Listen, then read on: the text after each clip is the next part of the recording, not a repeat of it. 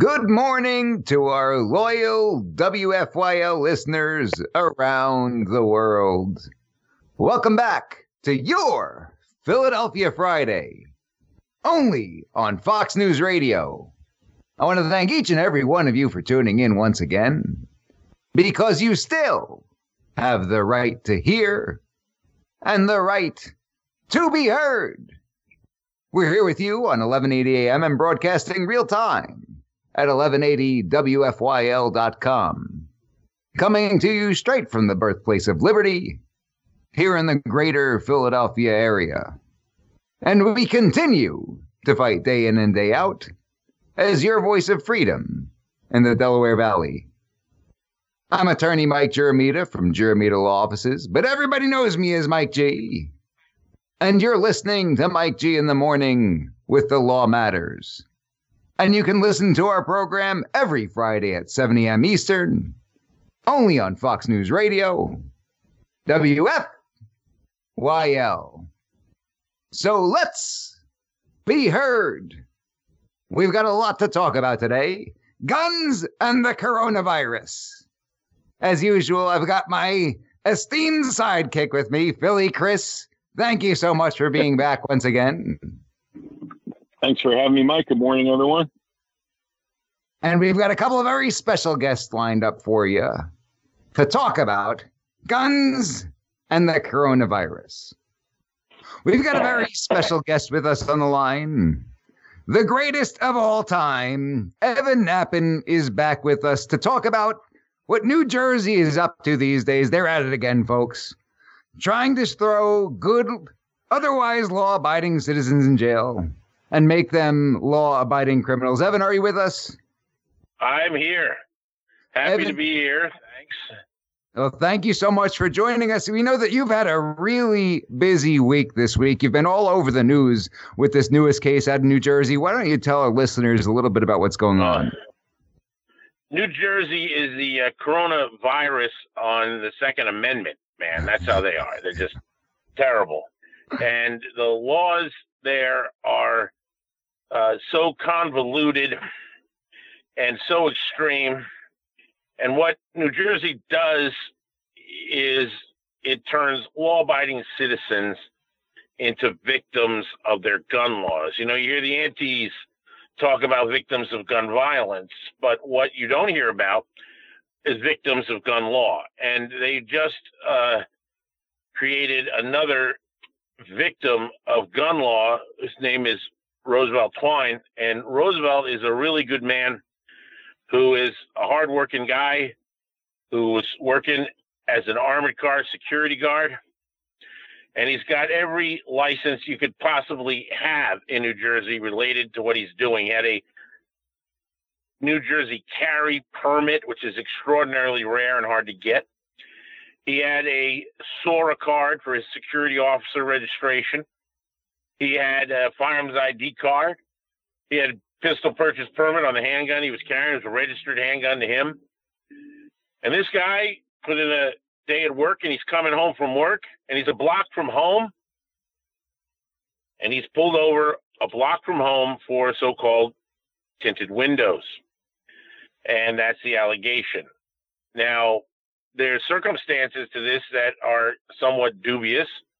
He's a young black male, and it was three white cops that pulled him over, and they pulled him over for this uh, tinted window allegation.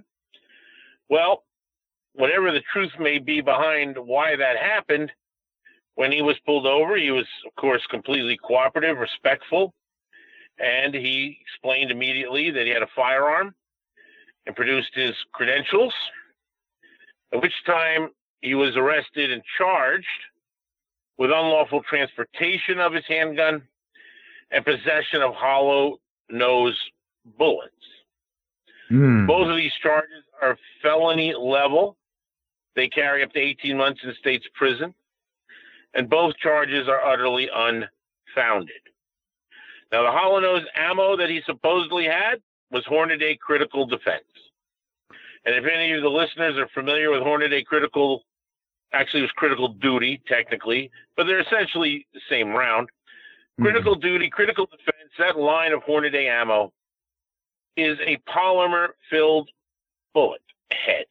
It is polymer filled. And the thing about critical duty and critical defense is that the New Jersey State Police, right on their website, under the FAQ question 13 about hollow nose ammunition, specifically name by name that Hornady critical duty is not prohibited hollow point ammunition. That didn't stop them from charging Roosevelt with that charge. The transportation charge is a charge under 39.9 of NJS 2C, and that charge said when it comes to weapons, transporting weapons is prohibited. But there's an exemption right in the law that says unless one is licensed pursuant to Chapter 58. Well, lo and behold, his carry license is a Chapter 58 carry permit. He is licensed pursuant to Chapter 58, the pre- precise exemption in the law. But again, that didn't stop them from charging him with that and putting him now through the system. Now, since his arrest and our involvement with the case, the state has acknowledged and agreed on the dismissal of the hollow nose charge because they can't even contrive a basis for that to remain. And now we're fighting on the gun transportation, and it's coming down to just how screwed up New Jersey gun laws are. And Roosevelt was on the right side of the law. And it is the state, the government, which is in the wrong side of the law. And they are misinterpreting the law largely because it's so confusing that so few people can even understand it. But it boils down to the state trying to allege that he was supposed to be within an exemption and transporting pursuant to an exemption, which is irrelevant when one has a carry license. Right. It does not apply. And they are not budging at this point on that, but I'm confident that they will see the light. But until then, Roosevelt's out of work. He's been suspended because his armored car company can't have somebody who's criminally charged uh, working for them while that's pending, and that's their policy. And so this has now taken this man who is a fully qualified, fully licensed, unbelievably vetted good guy and attempting to turn him into a criminal, to screw him out of his gun rights, by the way, by turning him into a felon and eliminating his uh, ability to earn a living in his chosen profession. It is an outrage. Yeah, especially in his case. I mean, this is his livelihood here on top of it. So it really you know, compounds the whole thing as if it wouldn't be bad enough if you're a normal, everyday citizen, right?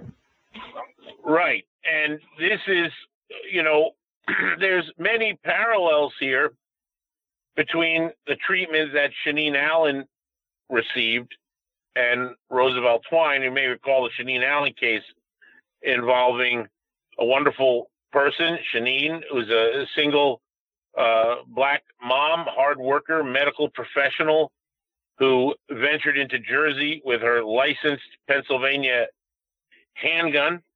She was not a gun person per se, and to her, it didn't make any sense that a license granted in one state wouldn't be honored by another. I mean, think about it. Our driver's licenses are honored and last I heard, you don't go through a police background check for your driver's license. You mm-hmm. don't go through the vetting process, the intense vetting that takes place on a gun license. That doesn't happen to have your driver's license, yet that is recognized throughout the country. Yet, not the case with carry licensing. And as many of your listeners may know, Mike, you and I are working on trying to change that through the courts with our mm-hmm. case of the uh, uh, McDowell versus Grewal case, uh, which hopefully may uh, break through on getting some judicially recognized reciprocity, but I guess that's a story for another day. But the bottom line with Shaneen is she made an honest mistake and they wanted to destroy her over it. And we were able to win that and save her and make a big difference.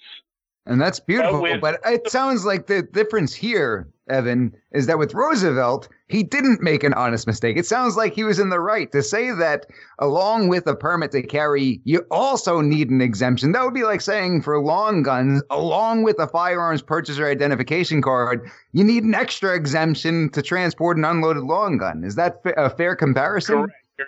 You're right. That's the difference. Roosevelt did not make any mistakes. He was within New Jersey's convoluted and absurd law, and he was obeying it. And here's a guy who's a block away from home and coming back from his work and demonstrates all of that, yet he's still faced and is dealing with felony level charges for what? It is really bad, and it is a clean and clear example of the absurdity of New Jersey's draconian and unforgiving and confusing New Jersey laws. It's terrible. And people, good people, suffer. They have their lives turned upside down. Their attempts are made to turn them into criminals.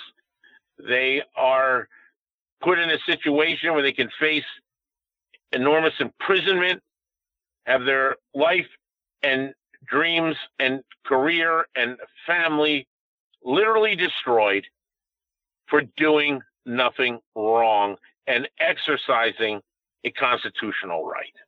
It's just so much more absurd because uh, our listeners understand if they've been tuning in for quite some time that New Jersey has these draconian gun laws and people become accidental criminals constantly over there. But when you're dealing with the transportation of handguns, the reason so many people have to rely on these completely stringent exemptions is because the overarching uh, exception has to do with having a permit to carry in New Jersey. And uh, the way one of my friends says, you got to be one le- step left of God in order to do that. Evan, do you know the, the number of people who have a permit to carry in New Jersey? New Jersey is what, like 10 million people or so, roughly, thereabouts, give or take a million, 10, whatever. Roughly, yeah. Okay, that's fair. Well, here's the deal: the total number of civilian carry permits in New Jersey is less than 600 for the entire state. So it's basically Imagine impossible that. for us peasants to get something like that, right? No matter well, what you do. The only, basically, if your armored car as Roosevelt was, then they can, uh, you know, you could possibly succeed. But for the most part, the civilian carries are, you know, mobsters and politicians that get them. And then New Jersey has confidentiality so that you can't discover who they issue them to. So they keep it nice and tidy and under the and undercover so you can't identify the elites and the politically connected or worse that actually get those few carry licenses. It's amazingly corrupt in how it is laid out. The, the absolute hypocrites. That's what we see. The, the limousine liberals. But to give you an idea of how that compares, in Pennsylvania, we got roughly 12 million residents, I'd say. Over a million have a license to carry firearms over here. So so look at that comparison. But to think that they're giving out so few of these, and you've got to go through such a process in order to get one. And then it's clear in the statute, and they still go ahead and try to throw this kid in the jail is absolutely uh, outrageous. And frankly, uh, it seems like malicious prosecution. Are they going to pay for this? Well, right now, my objective is to get him freed from these charges so that he can get his life back and not be permanently scarred and destroyed the way so many people that uh, uh, fall into this trap end up, especially if they don't have good representation. And I can tell you, I don't want to see that happen. And that's my initial goal. That after that, we're going to look and see uh, what other recourse, if any, uh, he wishes to pursue. But uh, for now, the focus is absolutely to get these charges dismissed so he can get his life back. And while these are all, while this case is pending, though, the one redeeming thing that he recognizes is that his case hopefully can stand for helping others so that right. others don't suffer through this. Because remember, the change that we achieved with Shaneen Allen in allowing PTI, which is similar to ARD in Pennsylvania, the diversionary program, to apply because they were denying her that. Mm-hmm. And the attorney general changed the law by way of opinion and allowed for individuals situated like her to get into the diversion program. The attorney general at the time announced because he had done a survey before he came out with his his uh, new opinion that over 100 cases were helped wow. right at that time. Imagine there were over 100 cases of people being screwed over in the same way as Shaneen and it helped that many right then in that snapshot of time then. Think of how many people before her had their lives ruined. And people who so, didn't make it onto the news, right? People who nobody knows about. And they just quietly became felons and had their lives ruined. Exactly. And this is another, in a way, the silver lining, if there's any, is that hopefully, like now the Assembly Republicans have put a bill forward to try to reform some of these absurd laws. Of course, it's a uphill legislative battle, but at least the recognition and being cognizant of just how bad these laws are is out there, and the reform is desperately needed. And uh, I think it gets us closer, one baby step at a time, to hopefully fixing this horrible situation and restoring the individual's rights to keep and bear arms in New Jersey. Now, in one sense, I do want to ask you this. Is them dropping the hollow point rounds charge, and I know the law says hollow nose or dumb dumb bullets, but in one sense, is them dropping the, the charge uh, have a downside in that there's no sort of uh, decision being made. And if another prosecutor decides to pick up and make that same charge based on the critical duty, because basically what they are, um, they're filled up, right? Uh, they're, they're clearly not hollow be- anymore, at least, because they're filled up with another material. Right. They're filled with a polymer completely filling any cavity in the round that would make it hollow. And as far as the bigger impact.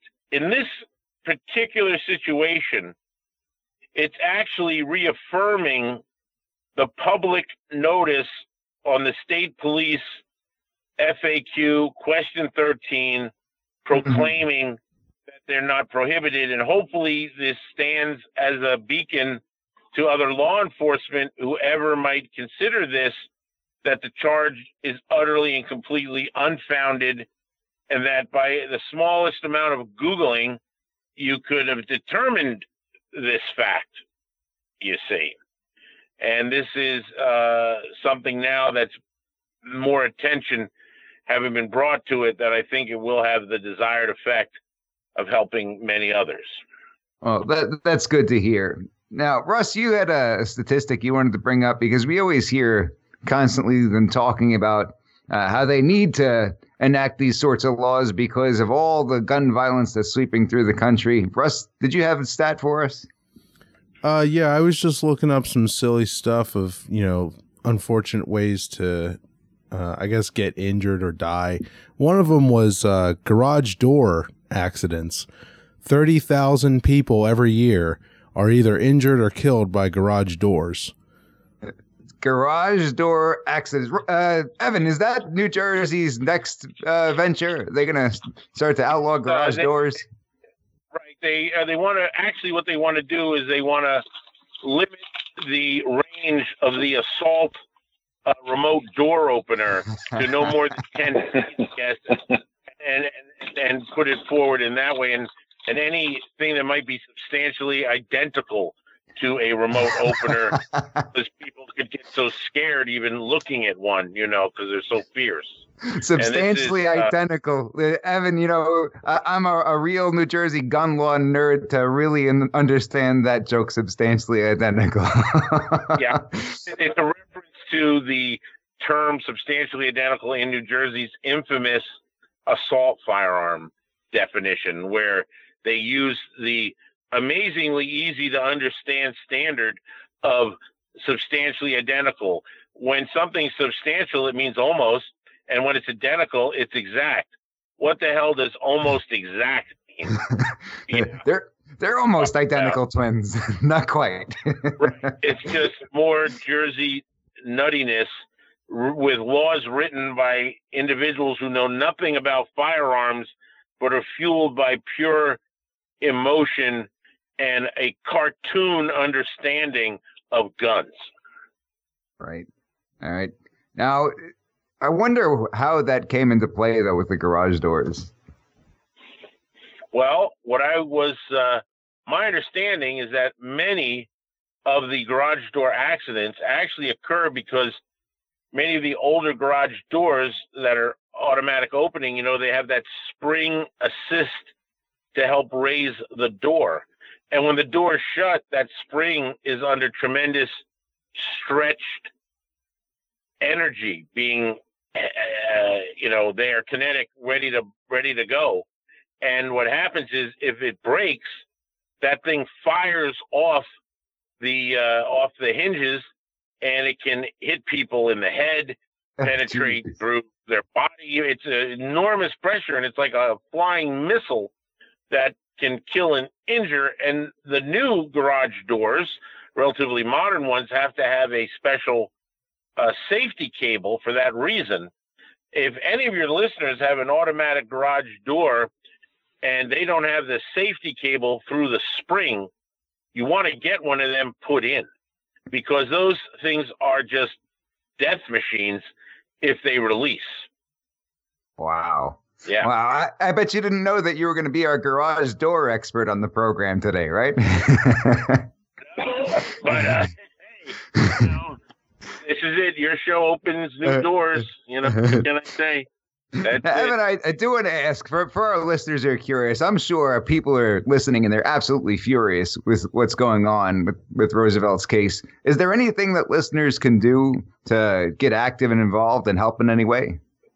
Well, one of the things is we have set up a GoFundMe to help with his uh, legal uh, expenses because just a working man, and uh, we took on the case because we wanted to help him, and we really do. But if you go, uh, you can just Google Roosevelt Twine GoFundMe; it'll come right up. It's And actually Evan. It looks like it's Yeah. Go Get Funding. Go Get Funding Go is the get name. funding, right? Go get. Thank you. Oh, I pulled a Joe Biden there, right? Uh, we're going to take away you- your AR-14s, Evan. right. That's it with my hundred round clip. Well, Like, what do you need? That? You just shoot a shotgun out your back door. Just fire two blasts, man. Right? Isn't that all you got to do with him? yeah, we want that knucklehead in charge, right? No, God, yeah. That's we need an angry, senile old man. That's a great idea. That'll You get know- us You must be in. You must be in Keene, thinking you're in Vermont right now. did you did you remember that, Evan? You get- you know how you know how easy it is to confuse all those New England states. I don't know how you could confuse New Hampshire with Vermont. I mean, Vermont is New Hampshire's upside down neighbor to the left. You know, I mean, come on, Yeah, they're exactly the same but totally different. right? Oh, there you go. But uh, you know, Joe Biden, you know, knows no bounds. I mean, uh, just think of how many people are now watching. I think it's Randolph Scott in the Dogface Pony Soldier movie. I mean, he sure plugged oh, it- it's almost endless what's going on, right? The dog faced pony soldier. Hey, he He's was talking about record players. Did you hear about that one? You got to play a record player all night for the kids. Oh yeah, right. A record player. That's a good. My kids wouldn't even know what a record player is. I just I just have one put in my car. Get it. Get your kid to dial the phone. Dial, Dad? What do you mean dial? There's no dial the phone. They don't even know what you're talking about. You know, yeah, forget it. This guy is uh he's a gaffe machine. He's a gift that keeps on giving, I guess, for for gaffes. And the stuff is unbelievable. And I'll tell you what, I don't think there's enough popcorn out there to watch Trump debate Biden. Honestly, that's going to be the award-winning show of all. Just to watch uh, Biden, and uh, and and and he's going to lose his stuff like he always does, and Of he's going to be spouting off all kinds of things. You know, it's going to be great. Yeah. I tell you what, if they, up, stock up on if the- popcorn. yeah, there you go. I, I tell you what, though, if they put that on pay per view, the Trump Biden debates, I'm sure we could Oh, get rid of the deficit real quick, right? It'll be gone. We could save the economy by doing that. I think you're right, uh, but they want to not. They want to try to avoid any of that. They're, they're jumping for joy that they can limit his public appearances now and have some excuse for it. right. Because They got to, you know, does seem a little uh, convenient, walking- right? a walking embarrassment. They embarrassment. should probably yeah. get a brain double. A brain double. a brain transplant. Something. Yeah, I, at some point, at some point though, it's going to start to get sad, and I don't know if we've even gotten there yet because you know it's always been funny. Yeah, he screws up, he says stupid things, but it seems like it's starting to to cross a line and get into a different territory where th- this man might be really sick right now. There, there might be something that's wrong with him, and I'll tell you what, uh, you know, if that's the case, I feel bad for him, but I certainly don't want him in charge of my gun rights, and I don't want him Well- putting Beto, uh, Robert Francis O'Rourke who's going to come for all the AR-15s. Hell yeah! I don't want him in charge of our gun rights. Yeah, that was uh, pretty incredible that he would even make that statement and even suggest such a thing. But um, you know, the thing about really is is the media is coddling him, not just on his gaffes, but coddling him on issues uh, where they're not they're not talking to him about Hunter Biden and Burisma. These are the, these are the things that cannot be spoken, and they're not asking him about his history of racism that he has and his uh, all the uh, uh, times he's uh, stepped on himself.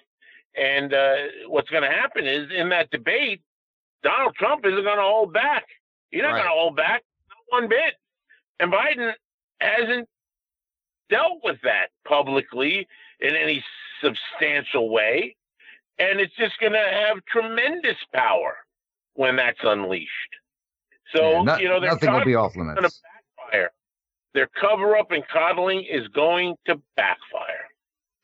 Well, I, I I really want our listeners to understand that uh, that this is not the time to get complacent. We need everybody to get out there and vote because if this man does get into office, it means serious, serious repercussions for our gun rights. So, Evan, we want to thank you so much for joining us uh, again. We really, really appreciate your time and thank you for for what you continue to do, uh, being the greatest of all time, continuing to fight for the Second Well- Amendment in New Jersey. Well, you too, Mike, and uh, great show. And thanks so much for having me on. Thank you. And thanks to your sidekick as well. Appreciate it. Thanks, Evan.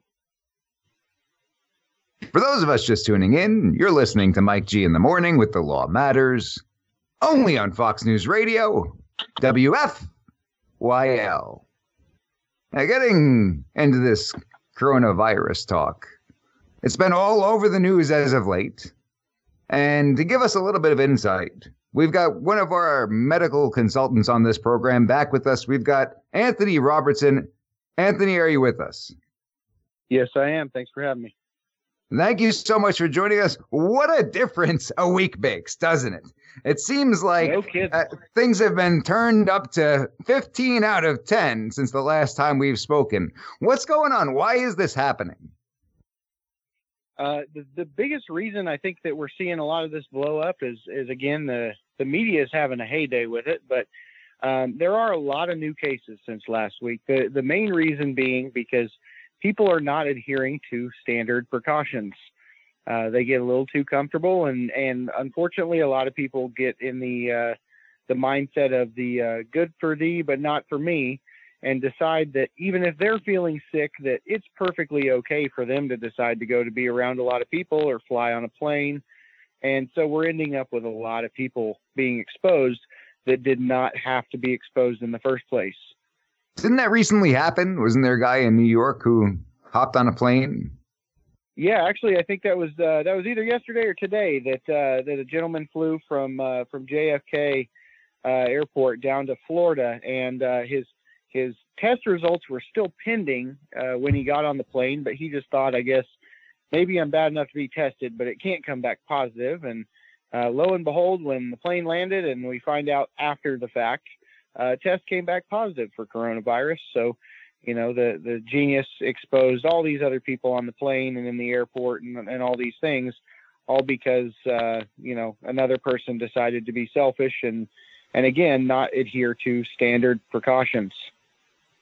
Uh, that's outrageous. That, i thought i heard something also about people lying about whether they were around uh, people who might have been infected or something like that. Did you hear anything about that so there's been there's been several cases where um, you know we found out later that people who ended up having coronavirus or ended up being big spreaders of the the virus uh, actually ended up essentially lying on questionnaires or you know trying to avoid uh, health agencies because again they didn't want to inconvenience themselves.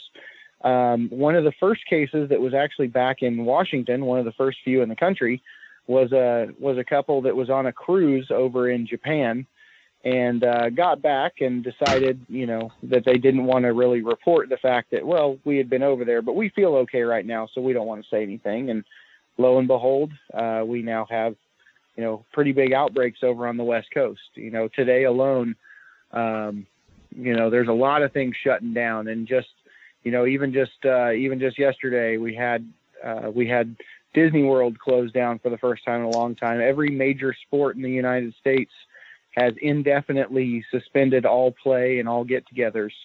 Um, you know, a lot of colleges are going to be shutting down after spring break and going to online-only classes. And again, the biggest reason is because people weren't taking this seriously. Now, now taking it seriously does not mean we need to panic and go buy 700 rolls of toilet paper. uh, taking it taking it seriously means, like we talked about last time, nothing has changed as far as the precautions washing hands, not being around those who who are sick.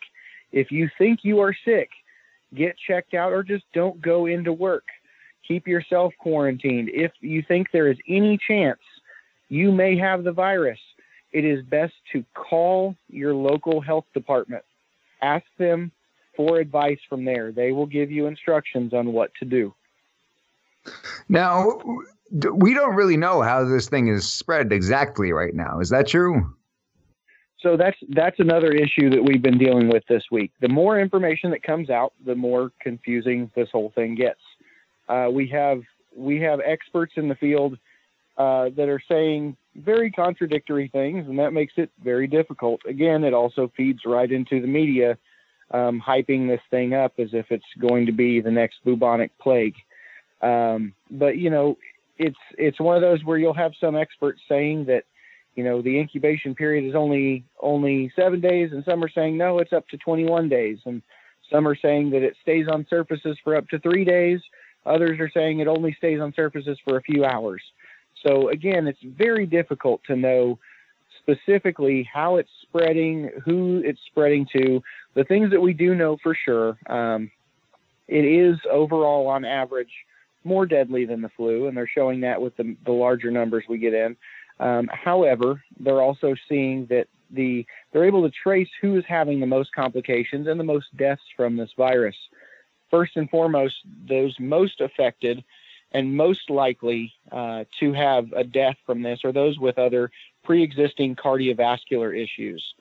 Um, going down the list, there's also diabetes is a big risk factor. Respiratory illness is a big risk factor. Obviously, age over 65 is the biggest predictor that they're seeing so far as well. But those other comorbid conditions um, play a huge role in your risk when you do uh, come in contact with that virus, and as, as far as how serious it can become. But do we know? You talked about the differentiation with how long it can last on surfaces? Do we know if it could just be floating around the air or something like that? Again, that's one of those hard things to tell because we have some experts on some on the side saying, you know, it's in these respiratory droplets, and as soon as they come out, they float in the air for no more than 20 or 30 seconds, and then they're on the ground. And then we have Mhm. other experts who have come out and said that it can be aerosolized and staying in the air for as long as three hours. Um, to to give to give full recommendations on that right now, honestly, I'd be lying to you because again, we have top experts in the world right now who cannot agree on the same thing and who are who are holding you know Senate hearings and things like that uh, to to determine what action should be taken on a on a government level, state to state or federal, uh, in order to to try to contain this. But that's the problem is we don't we don't fully know yet. So far, though, how does this stack up against something like, for, for instance, the swine flu or something like that? Because we have seen uh, outbreaks before. Absolutely, absolutely. And the the swine flu back in uh, I believe it was 2008, 2009. Um, that one in in the U.S. alone uh, affected 61 million people. Uh, Wow. The infection of, of the H1N1 swine flu. We had uh, over 12,400 deaths in in the U.S. alone from that. Um, but with over well over 12,000 deaths, we didn't hear about it nearly as much as what we do now. Um, Right. I don't remember like the town shutting down or anything like that, or not being able to find supplies at the store. right, exactly, and and you know that can be attributed to a lot of different things. You can look at you know does does the rise of social media over the last ten years or so does that play a Mhm. role in it? Absolutely. You know, a lot of people get their news only from their friends or only from social media sites. Uh, you know, the other thing that you do have to look at is is there a media angle on it? Whether it's just getting more coverage, whether it's a political angle because it's an election year, you know, it's it's a hard thing to see. But again, we didn't see nearly this this level of of uh, panic and, and hype from the media that we do from this. Again, this is not something um, that really should affect day to day life. The things that should affect are your willingness to go travel in large groups, for instance, on an airplane, on a subway, things like that. Um, the other things, getting together in large, large crowds, mainly just because you don't know who may have it around you, and we don't want to infect somebody and not know how. Well, that's a, a great point, though. I, I don't remember them shutting down any of the professional sporting leagues during the, the swine flu. And those are some serious numbers you mentioned. Uh, that's pretty staggering when you think about it. I want to shift gears here, though, talk a little bit about our topic of last week. We're talking about socialized medicine. And we're seeing some crazy things over in Italy right now where they're basically having to decide with their socialized medicine system whether or not to even treat certain people who have become infected. Have you seen any of this? Yes, actually, they just released some new guidelines uh, within the last 48 hours here as far as their treatment goes.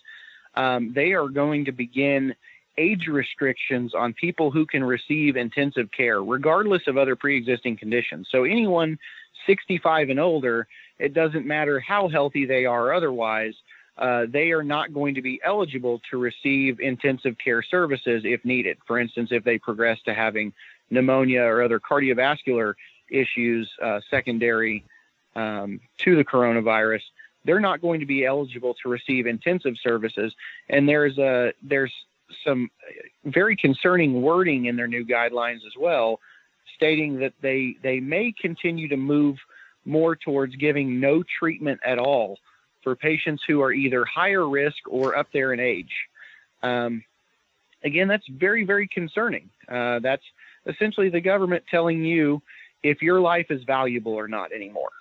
Um, it's it's no longer just saying, well, this person gets a little bit better health care than this person.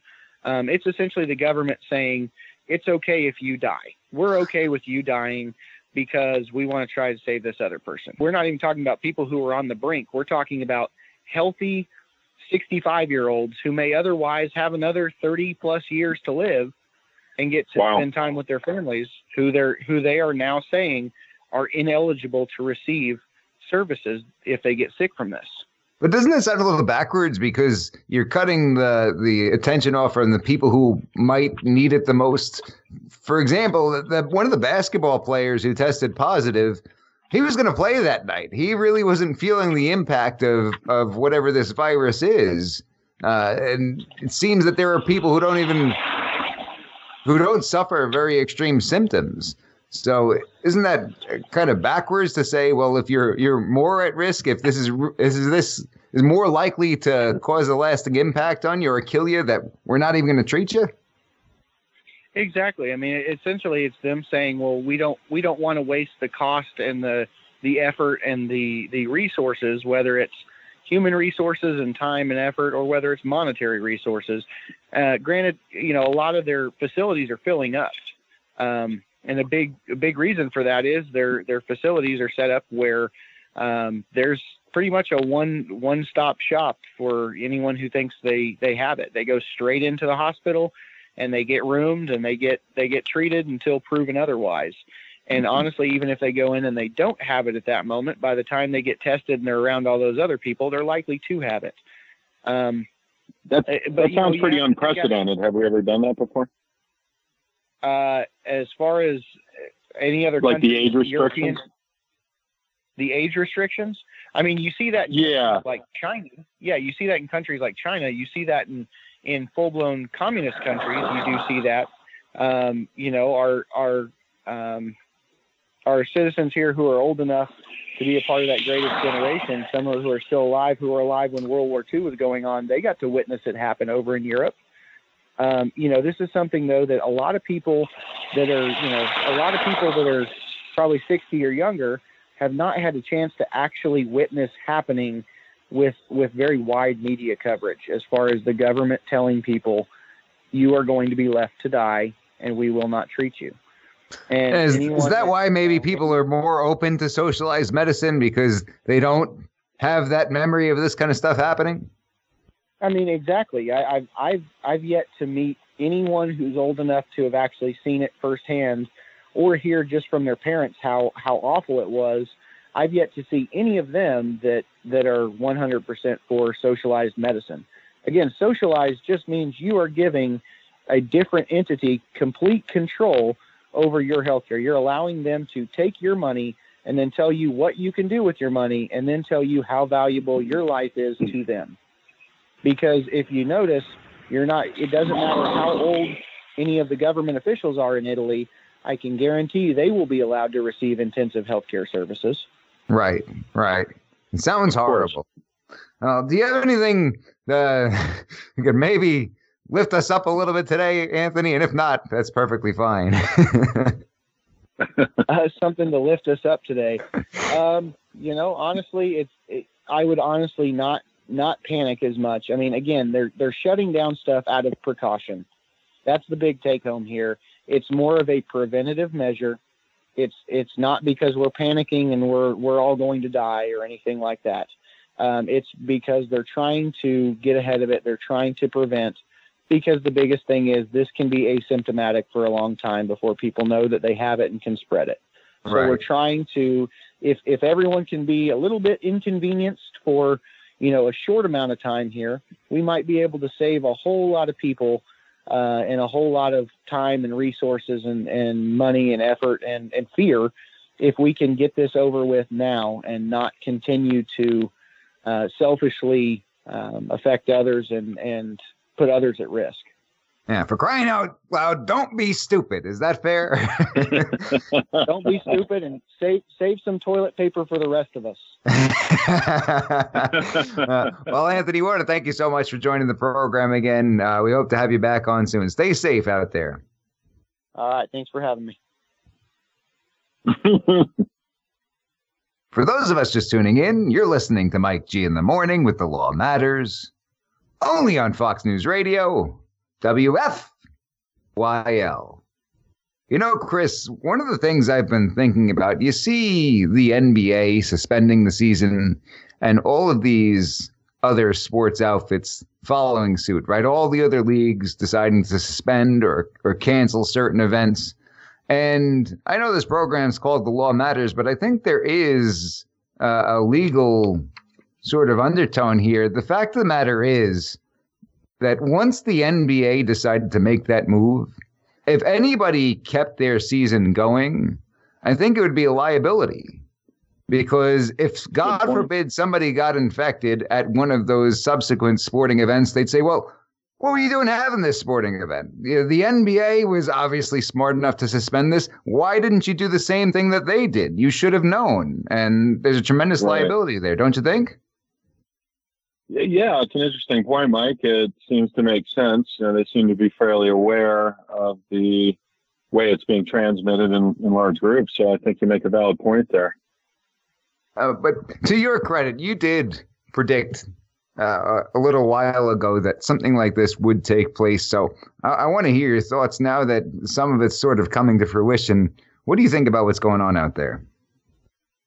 Yeah, thanks, Mike. Yeah, I mean, I certainly uh, was hoping to be wrong on this, but uh, you know, looking at the trends and doing my own personal investigative work uh, per se, and talking to some friends I know who are a little bit more in the the know than I am, that seems like uh, you know was going to get progressively worse. And you know, I think you and I were talking uh, a few weeks ago, and I said, you know, I think we'll have a better idea really in a couple weeks where we're at, and you know, my prediction is, uh, you know, at this point in the next week or two, it's only going to really continue to get worse. And, you know, and, and, personally, I don't think it's the virus itself that's my, my biggest concern. I think it's the, uh, you know, the unintended consequences and the other things, the, the peripheral damage that we're seeing right now with the distribution and supply chain and things coming out of China. And, you know, one of my concerns as well, I, I learned recently, and I didn't know this, that uh, you know, 95% of our antibiotics and many of the generic meds uh, come directly out of China. And,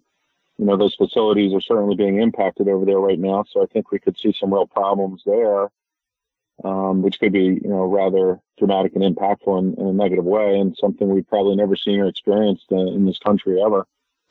You said that you didn't know about that. Do you think a lot of Americans know about that? I, I'm pretty sure they don't.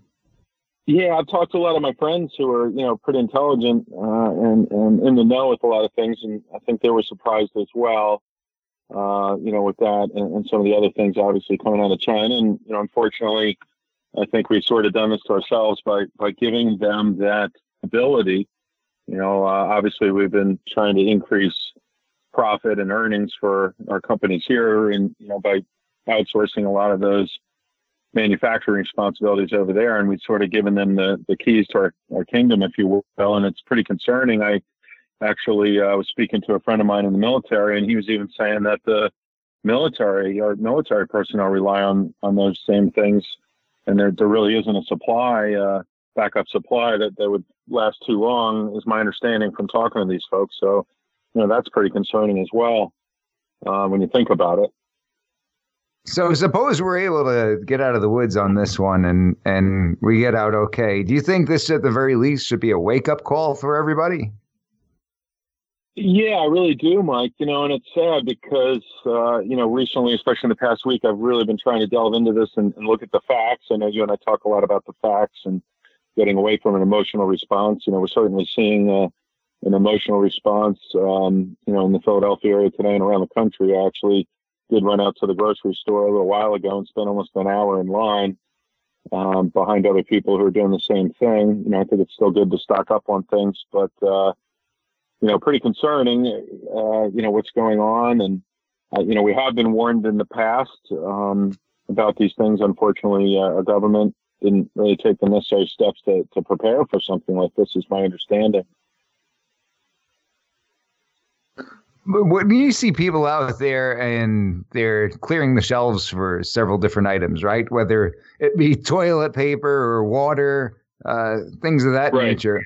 The problem that, sure. that I've seen, at least personally, is that even if you don't think that the coronavirus is the end of the world, then right. you still have to deal with the fact that there's shortages of everything. So you kind of have no choice but to buy a bunch of all of these items because even if you don't think the right. coronavirus is the end of the world, you could show up next week and there might be no supplies there, right? Yeah, you know, and, and that's a real concern, Mike. And I, you know, i noticing it myself in the area. I, I actually was at Walmart a couple days ago, and it was cleared out of, you know, the water and most of the bread products and, you know, milk and juice was low and, you know, a lot of the meds and disinfectant and things of that nature are, are completely gone. Uh, and I came across something I, I had never seen before. Um, but there, there was something on uh, YouTube uh, that Bill Gates produced uh, a few years back, and, and he actually predicted and warned uh, the, the, government and general population that this could be, uh, you know, the next big thing to happen here in, in the United States, being a virus of this type in nature spreading this way. And, and he gave a, a pretty stern warning and even met with some government officials, is my understanding, uh, and, and, shared a lot of facts with them about what could possibly happen. And I think we're seeing that now, unfortunately. And from what I've uncovered, and you know, really thinking about it from a broad perspective, this is going to touch, you know, almost every part of our uh, country, and and uh, um, you know, in just so many ways, it's it's hard to to look at areas that it won't touch. You know, I was even thinking today about the distribution network and CDL drivers, for example. You know, so many things are shipped across our country uh, in 18 wheelers, and there's only so many drivers who can drive those rigs. And, you know, with the special training, and as those individuals start to get sick, you know, not only are we going to be limited on supplies, but the supplies that are available uh, won't get to the places they, they need to get because, you know, for example, the drivers won't be able to uh, get them there, which is, you know, pretty crazy when you think about it. Now, in this documentary that you're talking about, is do you know the name of it? Um, I came across it on YouTube. It was a presentation he gave. I'd have to go back and look at it. I've looked at so many things.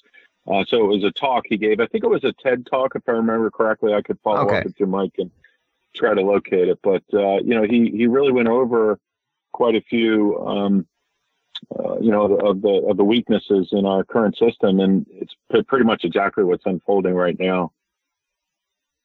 So, what can we do moving forward? You know, it's a, it's a great question, and I think it's it's really just going to unfold, and there's not too much more we can do. We're really behind the eight ball in this one, which is my biggest concern personally, and, and talking to some other folks as I looked into this. You know, they feel the same way. It's it's it's a little bit too late. I think we're just going to have to ride it out uh, as best as we can and try to hunker down and and see where it goes. You know, unless it miraculously blows over in some way, maybe you know, due to the weather changing and warming up. But some some people are even saying that could make it worse based on the the way that yeah. this virus is, you know, is genetically. Yeah, they're saying they're saying they're not sure because you know we're used to people being sick during the winter and then it turns summer and most people don't get sick, but they're saying they're not sure that's the way it's actually going to work with this. Now, call me a conspiracy theorist or whatever you you may, but isn't it uh, a little convenient that they have to cancel the Democrat primary debates at this point? Yeah, it does seem that way. Definitely convenient for sure. You're right. Right. Even Bernie, I heard, was saying, "Listen, we we got to keep this debate going you know, just let's do it in an empty studio, just me and Uncle Creepy, and you know, get a couple of cameramen. Well, we'll put it on the right. we'll put it on TV so everybody can watch it. We'll broadcast it. You know, we won't have anybody there with us, but we need to have this happen. And you know, the other side, Uncle Creepy's campaign saying absolutely not. um, and you know, it, isn't that a little convenient that he doesn't have to go out there and debate, and he doesn't have to go out there to a rally and say more uh, things that he right. shouldn't be saying at this point. Yeah, yeah, maybe that's the the reason they're doing it for sure. Plus, you know, they probably don't want to be in the same room with him. Is, is another reason. but but you can see why people think like this, right? Why why they they question these sorts of things. Yeah, you know, I think it makes a, a lot of sense to question it and, and, look into it, and you know, I've really been trying to understand it. Um, you know, myself uh, recently and delving into, you know, the facts and, and, listening to the true experts on this, but it does seem like they don't fully understand it at this point, you know, and it continues to unfold. Uh, I was just watching some additional information last night, and you know, right now it sounds like the the elderly are being most impacted, but they say that's probably going to change, and it will uh, be more widespread ac- across the age groups, which uh, you know, I hope it doesn't uh, impact children, of course. Um, but it sounds like it could go in that direction uh, as well, even though they've been saying for a little while now that it seems like the children have a better immunity to it, which they should. Right. But that that Well, we haven't change, seen know. anybody die under 18. I don't think. I don't think anybody in the entire Yeah, world died think under 18. So Yeah, that's good yeah. news. Hopefully, I'll tell you what, though. I don't know if anybody else is feeling like this. I'm kind of. I hope that this all blows over and people get well and everything because uh, it seems I'm getting tired of it. Is it. Do you think anybody else is getting tired of this already? Yeah, I think so. I really do, and and I, you know, I'm I'm I'm kind of tired of it already. I hope it blows over, and I was hoping hoping I was going to be wrong. I know you and I spoke a little bit off the air recently, and I've talked with some other folks, and you know, some people were telling me, "Oh no, you're crazy. It's not going to happen." But you know, we're seeing it unfold, and every day, you know, based on the numbers, I kind of did my own personal analysis a little bit. You know, I have some background in, in statistical analysis and things of that nature, and um, the way this appears to be turning out, it's just going to continue to you know expand and and and compound on a daily basis. Every three to four days, you know, it appears based on the math that the uh, number of infected individuals and the death rate's probably going to double. Well, I, I guess that all remains to be seen. But uh, do you think part of it's maybe yeah. the 24 hour news cycle? Because we saw the same thing with the whole impeachment business, right? Uh, people got tired of it. It seems like they, they find something that they believe is going to get them ratings and they've got to talk about Right. it 24 hours a day. Maybe not watching so much news is the answer for some of this fatigue.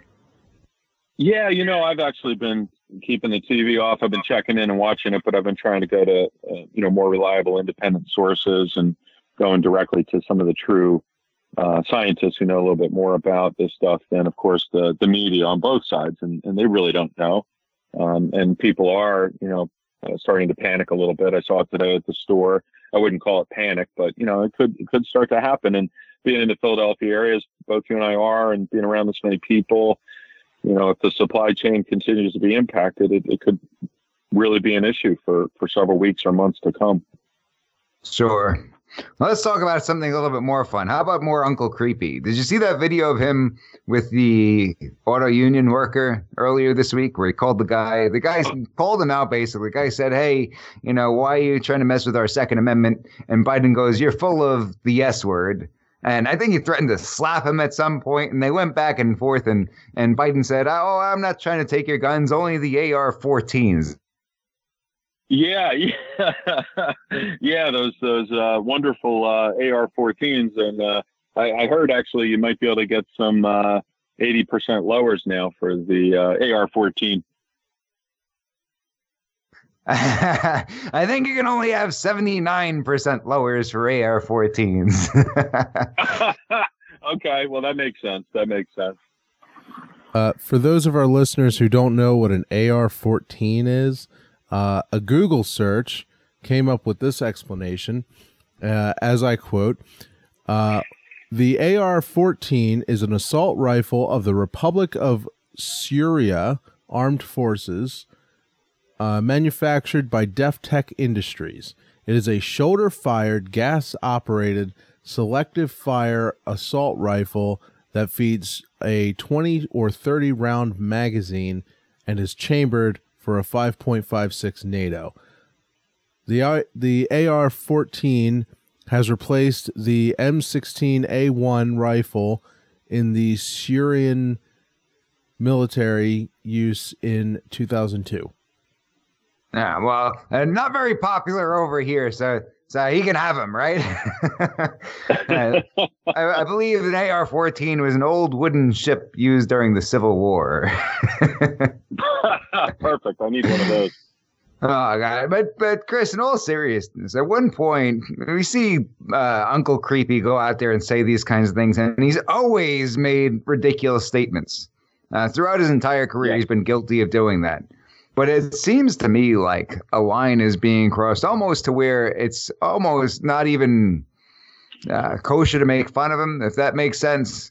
Uh, because if somebody's just a Yeah. stupid person, if they're saying idiotic things and they're being a moron, then it's okay to make fun of them, right? But if they've got Right. something wrong with them, then it's not funny, and you, you shouldn't be making fun of them. At what point do we cross into that land with Joe Biden that something's seriously wrong, and we shouldn't be poking fun at the the off things that he's saying? prob- probably right around the time he became the vice president, I think. But uh, Oh wow! but you- yeah, no, you. you- So you think this has been going on for a long time? Uh, well, you know, he's been doing it for a while, but you know, I think you're right, and I, I really respect what you said, Mike. You know, it is a sad situation, and you have to wonder because, you know, he he's uh, doing a lot of public speaking. He should be pretty comfortable at this point with, you know, the content that he's sharing with uh, the public. But it does seem like he uh, finds himself in in those situations quite regularly. It's surprising some of the things that come out of his out of his mouth for sure. Uh, they're getting more and more frequent and more and more outrageous. I mean, he's uh, talking about how you got to leave the record player on at night for the for the kids so they can hear things, right? You heard about that, right? Yeah, yeah. I actually just got a, a record player installed in my car. It has Bluetooth and everything. you know, it's, it's, it's kind of. Don't make me laugh. We're not supposed to laugh at them anymore. Yeah, I know you're right. I apologize, but uh, I, I think we, we should we should keep an eye on this uh, in, in all seriousness. And if he does have something going on, then shame on the people around him for putting him through that. Uh, I'll tell you what. Either Right, way, I don't right. want him as the president because he was never he was never su- uh, supportive of the Second Amendment. But I, I think Right. that you know if if the, he's really got some kind of ailment going on, I really hope he gets help. Yeah, absolutely. You know, it kind of reminds me. Uh, it just popped into my head. Uh, you know, the, the times, uh, as we may recall, when when Hillary was having some, you know, apparent health issues. You know, when she was stumbling and falling down, and you know, Right. who knows what that was about. But clearly, clearly, they were trying to hide it, right? Yeah, and she had she clearly had some Yeah. kind of a seizure while talking to a reporter. Do you remember seeing that? Where her eyes got really big Yeah. and her head was uncontrollably shaking and she couldn't do Right, anything. right. And then she she fell outside of the the 9/11 memorial and people were saying, "Oh no, she just slipped." Uh, it Right, obviously right. wasn't a slip. I've never slipped like that before. I'll tell you that. Um, but Yeah, they, no, they tried I to sort of sweep it under the rug, didn't they? They- yeah, they- absolutely. And it's, the same thing. it's Wh- unfortunate. Why are they doing this though? you know, I think unfortunately the people around her just uh, they're, they're they're supportive of her, and the same thing with Biden. They're supportive of them to a fault. You know, at some point, let's be responsible adults here and acknowledge reality and, and move forward appropriately. You know, it's just not right. You know what's going on. It, it, it, maybe it is more, and I think you make a valid point, Mike. And I really respect the fact that you're, you're acknowledging acknowledging that as a possibility. Russ, Um, do you notice that? which is- What do you think, Russ? Am I nuts?